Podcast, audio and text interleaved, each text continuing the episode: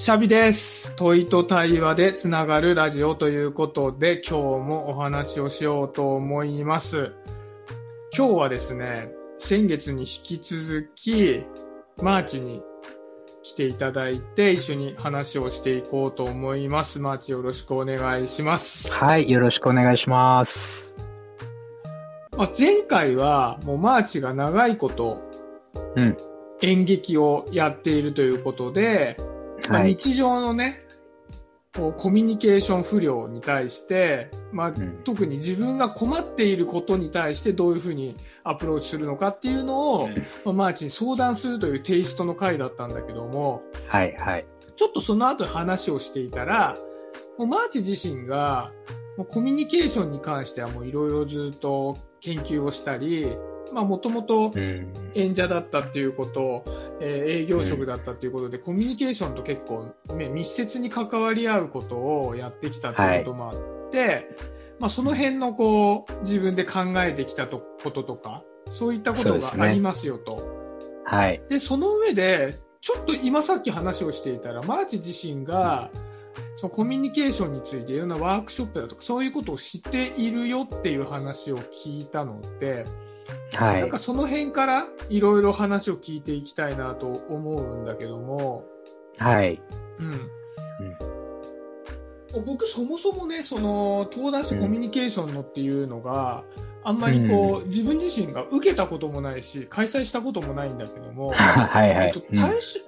うん対象者っていうのは、その都度その都度バラバラなのかな、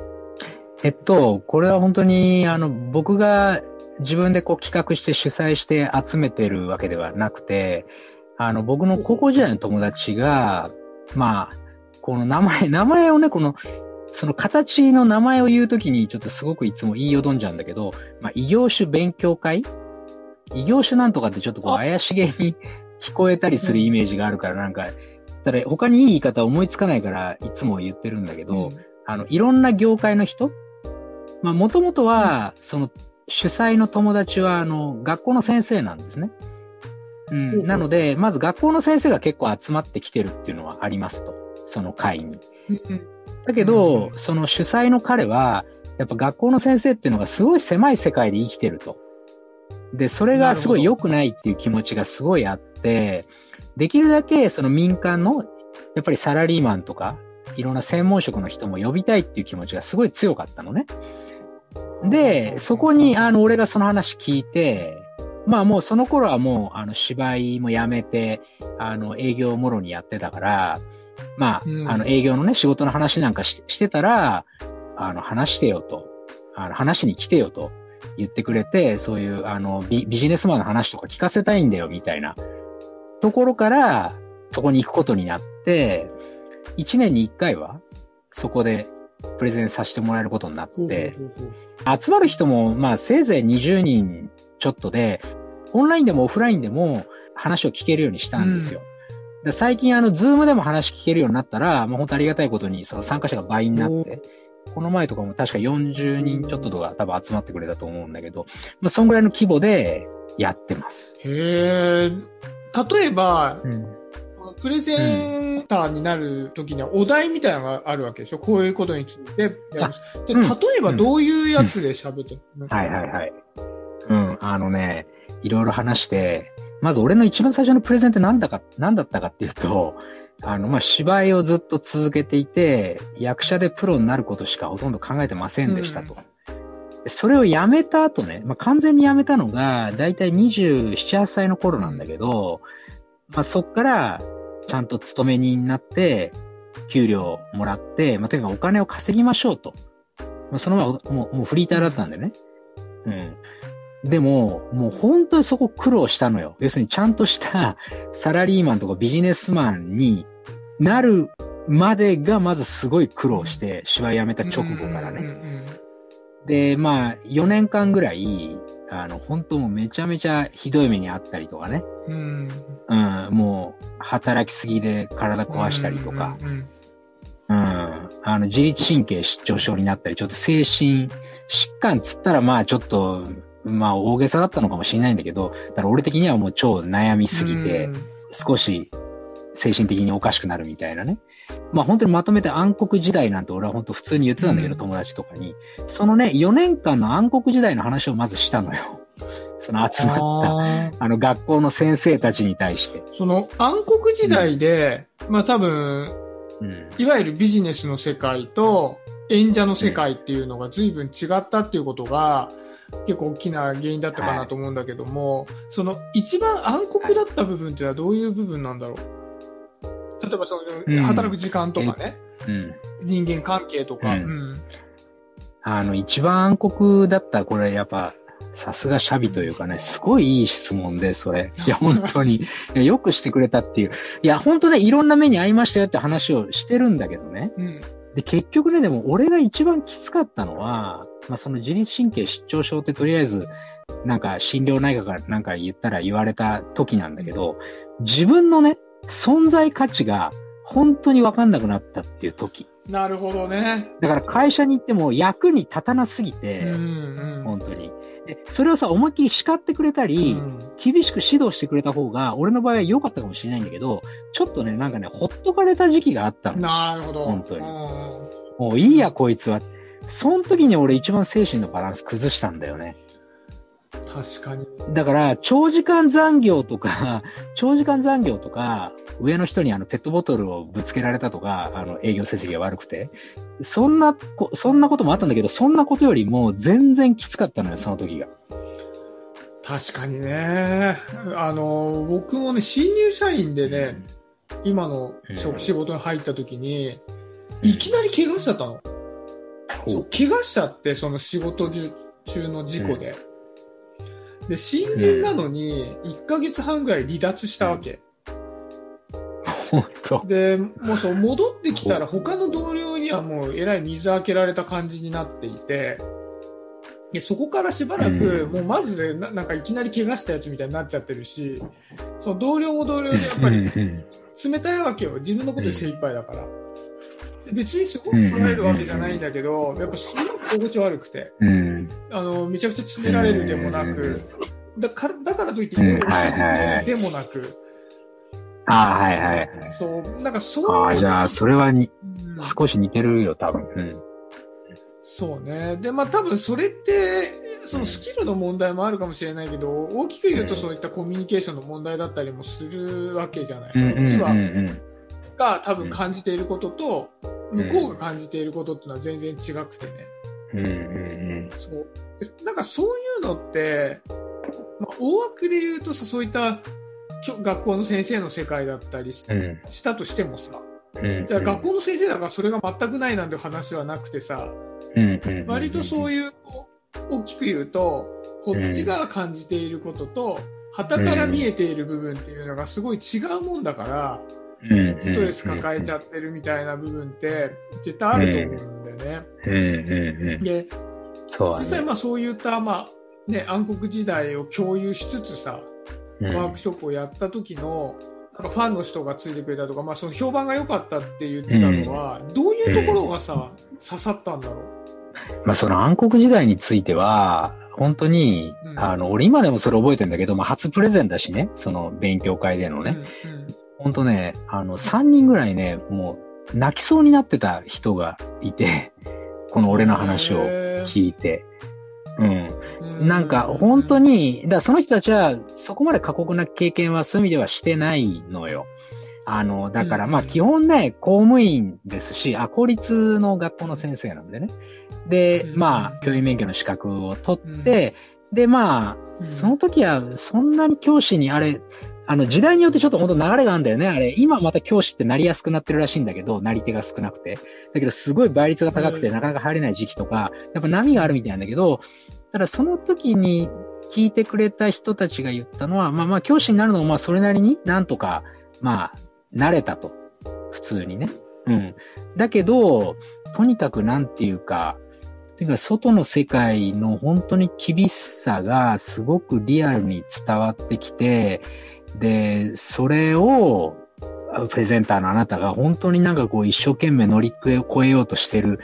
様がすごい分かって泣きそうだったみたいなさ、それこそ本当になんか、俺の気持ちを少し、俺のその辛い気持ちを少し分かってくれたような気がして、俺もそこでもう泣きそうになるみたいな、なんかそんな感じだったんだよね。うん。初回はね、うん。でそっからこれすごいいいなっていう、いや最初はね、こんな俺の苦労話なんかして何がいいのって本当思ったんだけど、本当に楽しめるって思ったんだけど、うん、その、その主催のやつはなんかもう本当自信たっぷりだったんだよね。これは絶対聞かせてくれと。その経験は。うん、先に当然その友達は話してるからさ、こんなことあってさ、もう、本当俺もマジで大変だったんだよっていう、こうなる前にみたいな話した時に、うん、いや、本当に話してくれと。マーチ話してくれと。絶対これは響く、あの、教師はいるからみたいな感じで言ってくれて。で、そっからは、それ以降は一応ね、俺の中であの演技のワークショップとか、うん、あの営業的なワークショップ、コミュニケーション、まあ上司といかにうまくやっていくかとか、部下のマネジメントとか、あの、一気にハウトゥーに近い感じのものにはなってきてんだけどね。うん。なるほどね。なんか俺ちょっと話出ちゃうかもしれないんだけど、その暗黒時代の話がね、うんはい、その学校の先生に刺さって、すごくこう、うん、あ、そんなに外の世界で厳しい思いしてきたんだねっていうのがさ、すごく伝わったっていう話だけど、きっとね、それって僕がやってもね、刺さんないんだよね。おそらくは、そのマーチの、そそこにも演技の力みたいなものがあったんじゃないかなと思ってて、やっぱそう、どういうふうに伝えれば、相手はそれが受け取れるのかな、みたいなことがあったような気がするんだよね。うん。うん。う。ん。うん。まあ、シャビもね、自分の体験を話せばまたそこですごいその時の記憶蘇ったりとか、うん、こう思い入れが出てきたりとか、また全然違った感覚になるとは思うけど、まあ、確かに言われると、まあ、俺はね、本当にその役者っていうのをやってたから、うん、そうやって自分の体験話をするうちに、過去の自分の感情によりシンクロして、まあ、別にセリフみたいに言った、言った試しは一回もないんだけど、そのプレゼンではね。うん、だけど、その語り口は確かに、すごく熱っぽくなったりとかっていうのは、やっぱあっただろうね。気持ちが本当にこう入り込んじゃって、喋ってたっていうのはまああっただろうね。あなんかいやでもそれさ、うん、そのメソッドみたいな話でもあるのかもしれないけど、結構さ、はい、僕やりがちなんだけど、人に何かを伝えるっていう時に、うん、やっぱり自分の喜怒哀楽をそこにきちっとこう、入れて話すっていうか、まあ、実際そこには自分の喜怒哀楽が働いてた出来事であったとしても、それをあえて含めないで話したくなっちゃうんだよね。はなんか、なるほど、なるほど。それすごく悲しい思いした、はい、辛い思いをしたんだっていうのを、本当はそのままの気持ちで伝えた方がいいのに、うん、なんかやけにさらっと伝えたくなっちゃうわけ。うん、ちょっとまあその恥ずかしさとかがあって。あの、やっぱそれは説明すべきだろうみたいなね。ねだそれが結構さ、まあ、その演劇をやっていることによって、その感情っていうのはそのまま、演劇だったらさ、この時にこの役の人はどういう感情だったんだろうっていうことで、で自分の感情とまあリンクさせて出すんだろうけど、逆にその出し方っていうのを知ってて、僕は逆に出し方が知らんは知らないし、出さないようにもしてるわけ。だからそこなるほど、なるほど、なるほど。なんかそれがすごい伝わりやすさの違いになってるんだろうなって、人ってあんまりさ、言葉そのものだけを聞いてるわけじゃないからさ、やっぱそこのね、うん、そうなんだよね、うん、それがめっちゃ大事だなって思った。で、それはなんか演技の訓練の賜物だったりもするのかなっていうふうに。うん。まあ、それはそうかもね。そういうテンションに自動的になっちゃうんだよね。うん、もうこの場ではそうなっていいんだっていうことが分かったら、どんどんやっぱ会場は、あの、感情はどんどん解放しちゃうんだよね。素晴らしいな。それはこうやって1対1で、うん、そ、それはね、もうやっぱ、やっぱ本当、ね、一応まあ高校からずっとやってきて、あの、で、それを本当楽しい楽しいってやってきて、逆にそれ以外あんまりやってこなかった人間なんで、いい年までね。だからよりも備わってるっていうか、だから、そう今シャビに言われて思ったんだけど、そのプレゼンした時も、最初のね、プレゼンした時も、全くほぼ、その主催の友達以外は全員初対面だったわけなんだけど、多分そのね、多分っていうか、うん、間違いなくやっぱすごいね、聞いててくれたんだよね、もうしょっぱなから。すごい真剣に耳を傾けてくれていて、それもすごい伝わったんだよね、やっぱね。それでよより俺はなんか自然に心を開いて、もう感情も解放されちゃって、うん、もうそういう意味では本当、そういう意味ではリラックスして、こう、いい感じでこう自分の気持ちをそのままどんどん伝えていったような気はする。うん。なるほどね。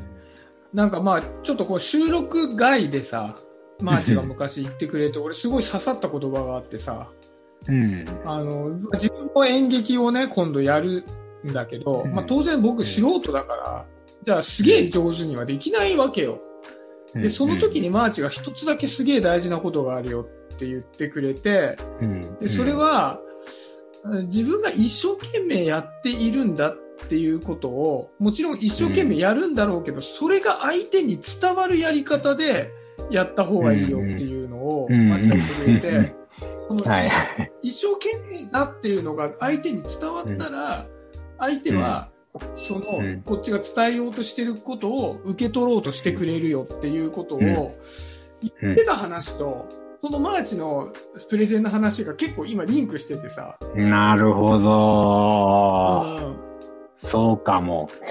うん。そうね。だからまあ、そうなんだよね。うん。うん。